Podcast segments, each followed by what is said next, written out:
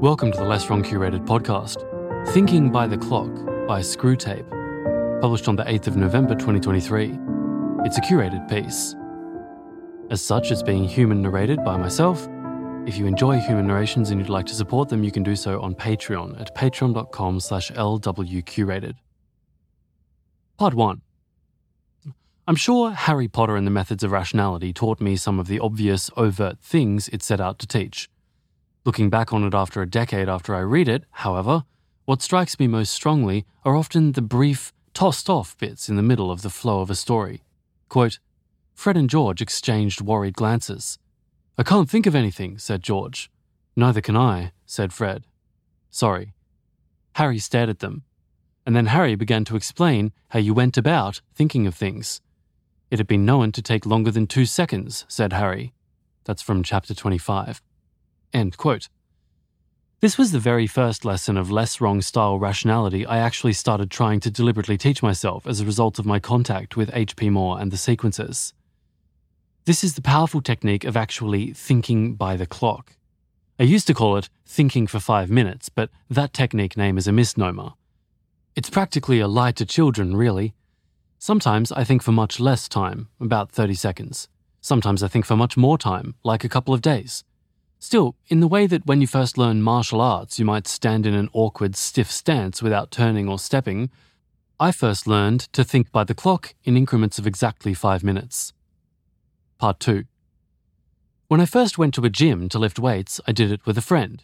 I didn't think it was going to work very well, I was a pretty skinny guy, but I wanted to humour them. I sat down on the bench they pointed me at, got a good grip on the heavy thing they wanted me to grab, and lifted it up and down for a while. When they said stop, I stopped. That seemed kind of fast, I recall saying. Are we done? Dear reader, we were not done. This pattern repeated when I first started going jogging with a different friend. I somehow expected the whole running thing to last, you know, until we got bored, which happened pretty quickly. If I may say a word in defense of younger me, he really wasn't as unfit as this sounds. Soccer was fun and interesting, and I ran around plenty playing that. Stacking hay bales got me paid, and I was quite willing to be paid to lift heavy things as long as I was told. So, it may not come as a surprise to you that when I first encountered a hard intellectual task that was neither entertaining nor immediately profitable, I kind of bounced off. Going by memory, that was probably calculus. I hated calculus. I'd sit down at the table to do my homework or study for a test and find myself reading the problem a couple of times and then glancing at the clock or looking longingly at the circuit theory textbook. My definition of entertaining surprised a lot of people. When the TA asked, however, I'd say that I studied calculus for a few hours. I was sitting at the table, wasn't I? Just as sitting on the barn stool in the hay barn will completely fail to get the bales stacked no matter how long you do it, sitting at the desk staring at the clock will completely fail to get the idea of derivatives into my head.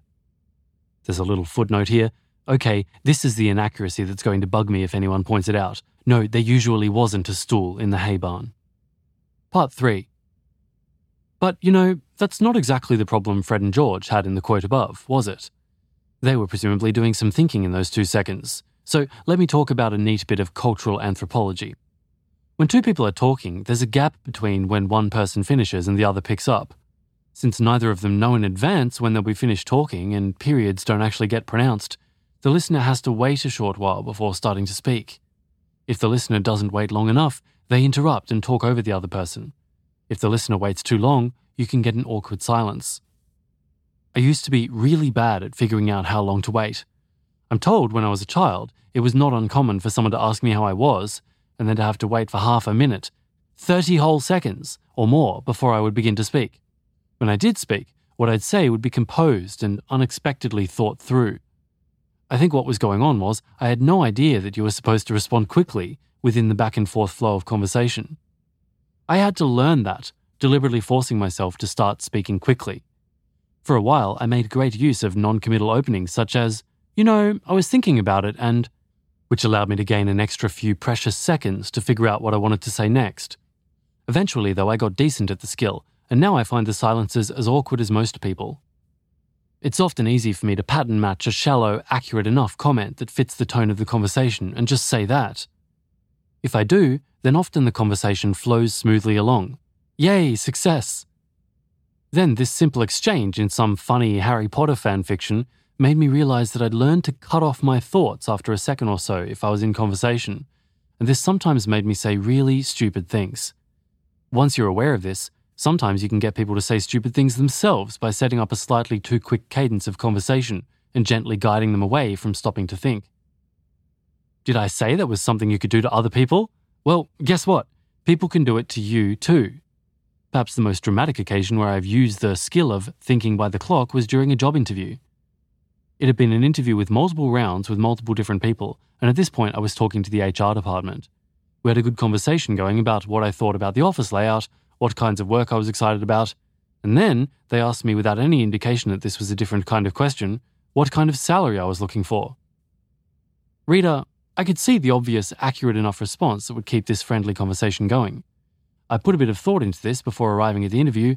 I could just pull that cached number out quickly and we could keep talking. I was about to. I'd practiced the skill of keeping a conversation flowing often enough.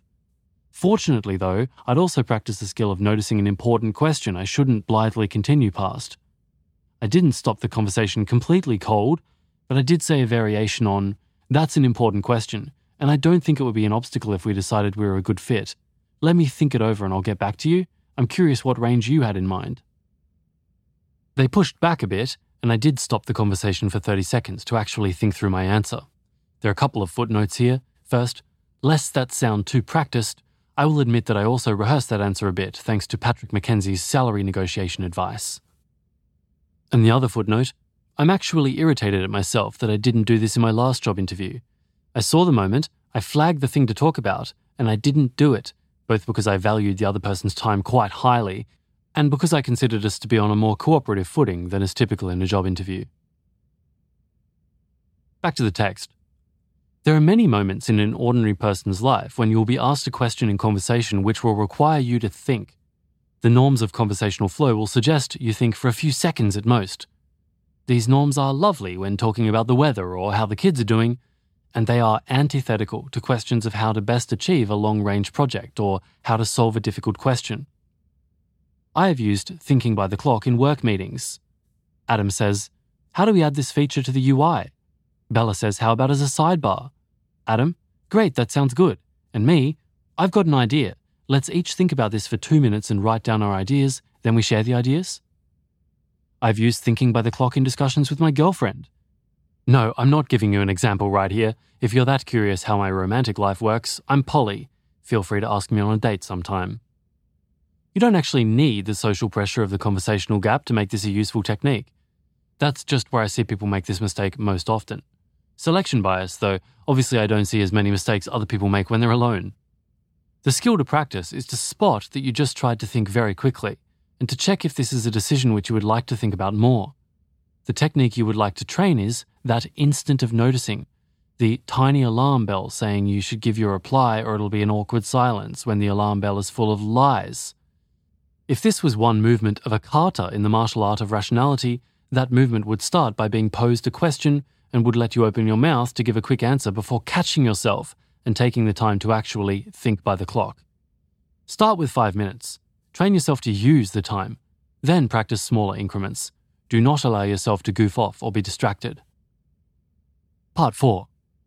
All of that is about thinking too fast and needing to slow down. What about the other direction? Sometimes I hear someone say they've been thinking about a difficult problem for weeks, months, or even years. Sometimes that person is me. It can be both true that someone's been thinking about it for years and the good thinking is happening, but I often doubt it. My mother gave me a cheap guitar as a holiday present when I was around 13. I found the instrument fascinating playing with it to try to find out what sounds it could make. I'd heard guitar music, of course, but nobody in my family or immediate circle played.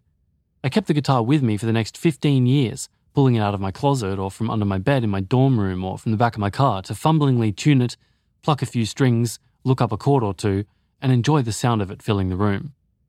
You could have said I played guitar for years, and it would have been true, but it would have been exceptionally misleading. Over the first decade, I would be surprised if I spent more than 100 hours with a guitar in my lap, and only a dozen of those hours would have been with an instructor or teacher showing me what to do. Last year, I decided I actually wanted to be able to play some music on the guitar, and I've probably spent more time actively practicing in the last month than I spent touching the instrument at all in the second year I owned it. Before I read those lines in HPMOR, I too often thought about something for years, in the sense of pulling the thought out of the back closet and noodling around with it for a bit before putting it away. I'll still use language like that sometimes, but now I have an additional version for when I actually want to find an answer or make something with my thoughts. Think about the problem like you're practicing guitar and you need to do the music for secular solstice next month. Footnote Fortunately for both Boston and New York City, I'm not the main musician for either city's secular solstice. I'm both hopeful and currently unprepared for the circumstance where I get to play something at Boston's solstice. If you happen to visit, feel free to say hello. Back to the text. If you're like me, that just threw some things into sharp relief. Don't think about it while distracted. Have some way to take notes or carry the information forward to the next session. You need a clear idea of what good enough looks like to know if you're getting there. Be ruthless about discarding lines that won't lead to the goal but also don't keep banging your head against the same brick wall you aren't making progress on. Don't say to yourself that you're working on it when you're staring at the beguiling circuit theory textbook, so full of secrets like Kirchhoff's laws and Thevenin's theorems. Calculus eventually forced me to give proper battle, just waiting for you to stray. This is how I thought about the decision to make a wild career swerve in my 30s. This is the approach I used when deciding whether to move out of my home state to the big city. I picked a few weekends, kept those weekends as clear of distractions as I could, and used a stopwatch to actively work on the problem for two whole days by the clock. I expected real progress to be made, even if that progress was in the form of ruling things out or crossing off blind alleys, and I kept trying. Start with five minutes. Train yourself to use the time. Then practice larger increments. Allow time for breaks and for maintaining your life, but do not confuse making dinner for focusing on a problem. Part 5 Thinking by the clock is one of the more obvious mental moves which I can cleanly ascribe to Yudkowsky's writing. I wish I could describe how to do it to myself when I was younger, as I would have benefited from the technique. Lacking time travel, the next best thing I can do is to explain it in far more words than Yudkowsky used, in case someone did not absorb the core idea and generate the steps to train it into a reflex just by reading that conversation between Harry and the Weasley twins. Write a thousand roads to Rome, Lincoln Post and maybe one of them will lead someone there when all the other roads failed. This is the hard part, I think. Not just to absorb the idea, not to realize it's important, but to practice the move until you do it even against social pressure or when you're thinking of other things. My best and favorite sensei once told me a story of slipping on the ice while checking his mailbox in the morning and finding himself moving into a perfect rearward fall. That is the level of ingrained use that a proper martial art of rationality would aim for, I believe. To be able to think by the clock, even when taken by surprise before you've finished your morning coffee, that's what I aspire to. Ars longa. The art is long. Tsuyoku naritai. I want to become stronger. Quote This is from Harry Potter and the Methods of Rationality, Chapter 25. You never called any question impossible, said Harry, until you had taken an actual clock and thought about it for five minutes, by the motion of the minute hand. Not five minutes metaphorically, five minutes by a physical clock. End quote. This is an audio version of Thinking by the Clock by Screwtape, published on the 8th of November 2023. It's one of the curated posts from Less Wrong. Because it's a curated post, I've human narrated it with my human voice. If you like having posts narrated by a human voice and you think that's valuable above and beyond the AI narrations that already exist on this podcast, you can support my work on Patreon at patreon.com slash lwcurated. Thanks very much to all those who've already signed up. Less Wrong will continue supporting my work directly as well until mid December, at which point we'll have a look at the Patreon, see how much support there is for human narration, and decide whether and how much to continue doing this. Thanks for listening, and I'll speak to you next time.